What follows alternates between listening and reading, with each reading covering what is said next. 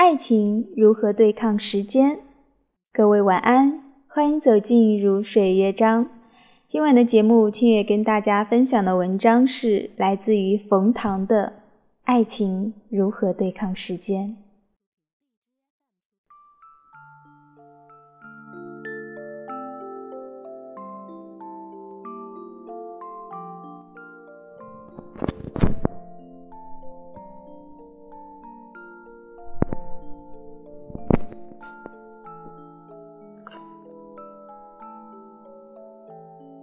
我一直被时间困扰，我越观察天地间的变化轮回，越对时间充满困惑。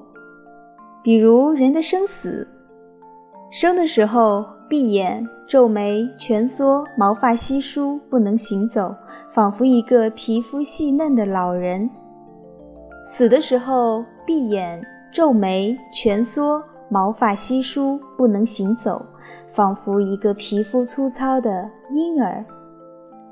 比如天的四季，春生夏长，秋收冬藏，然后循环，似乎一切照旧，但是似乎一切又都不同了。作为码字的人，我有码字人的骄傲。我认为好的文字能流传久远，超越现世的荣辱毁誉，在某种程度上战胜时间。但是大家知道苏东坡什么？没人知道苏东坡的领导是宋什么宗。有个别人知道苏提，更多人知道东坡肉，知道最多的是明月几时有。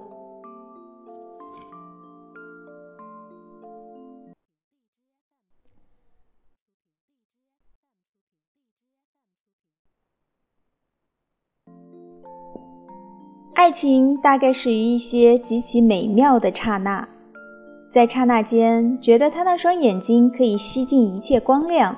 觉得他拢在耳边的头发一根根晶莹透明，觉得自己的手不由自主一定要伸向另外一个肉体，觉得自己的肉身一定要扑倒另外一个肉身，然后就不管然后了。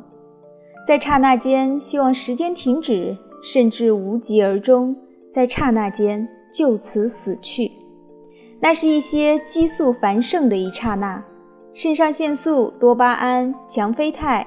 如烟花、泡沫、闪电，刹那间绽放，刹那间凋亡。幸或者不幸的人，人想死的时候很难死掉。梦幻泡影，闪电烟花之后，生活继续。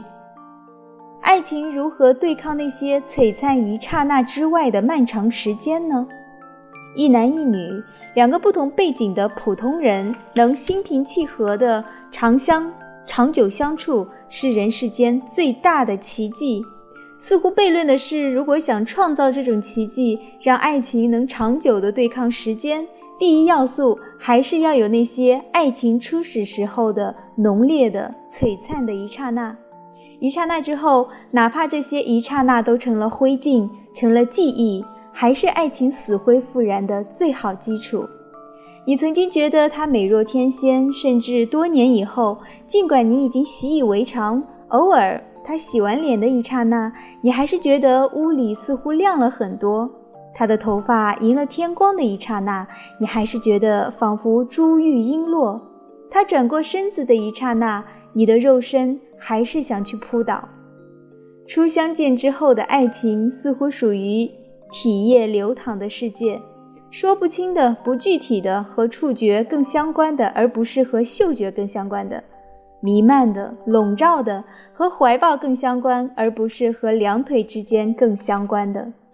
另外，在最初的爱情过后，为了让爱情对抗时间，需要调整调整心态，不求刻刻停车坐爱枫林晚，但求岁岁相看两不厌。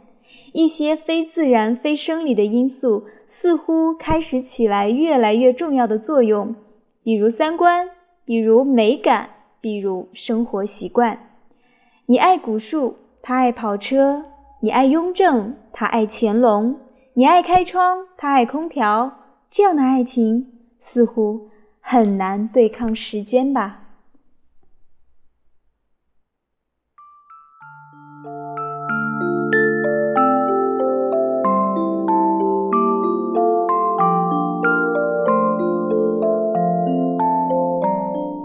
以上的文章是来自冯唐，《爱情如何对抗时间》。我想每个人都有每个人在生活当中的经验和方法。好了，今晚的如水乐章就是这样。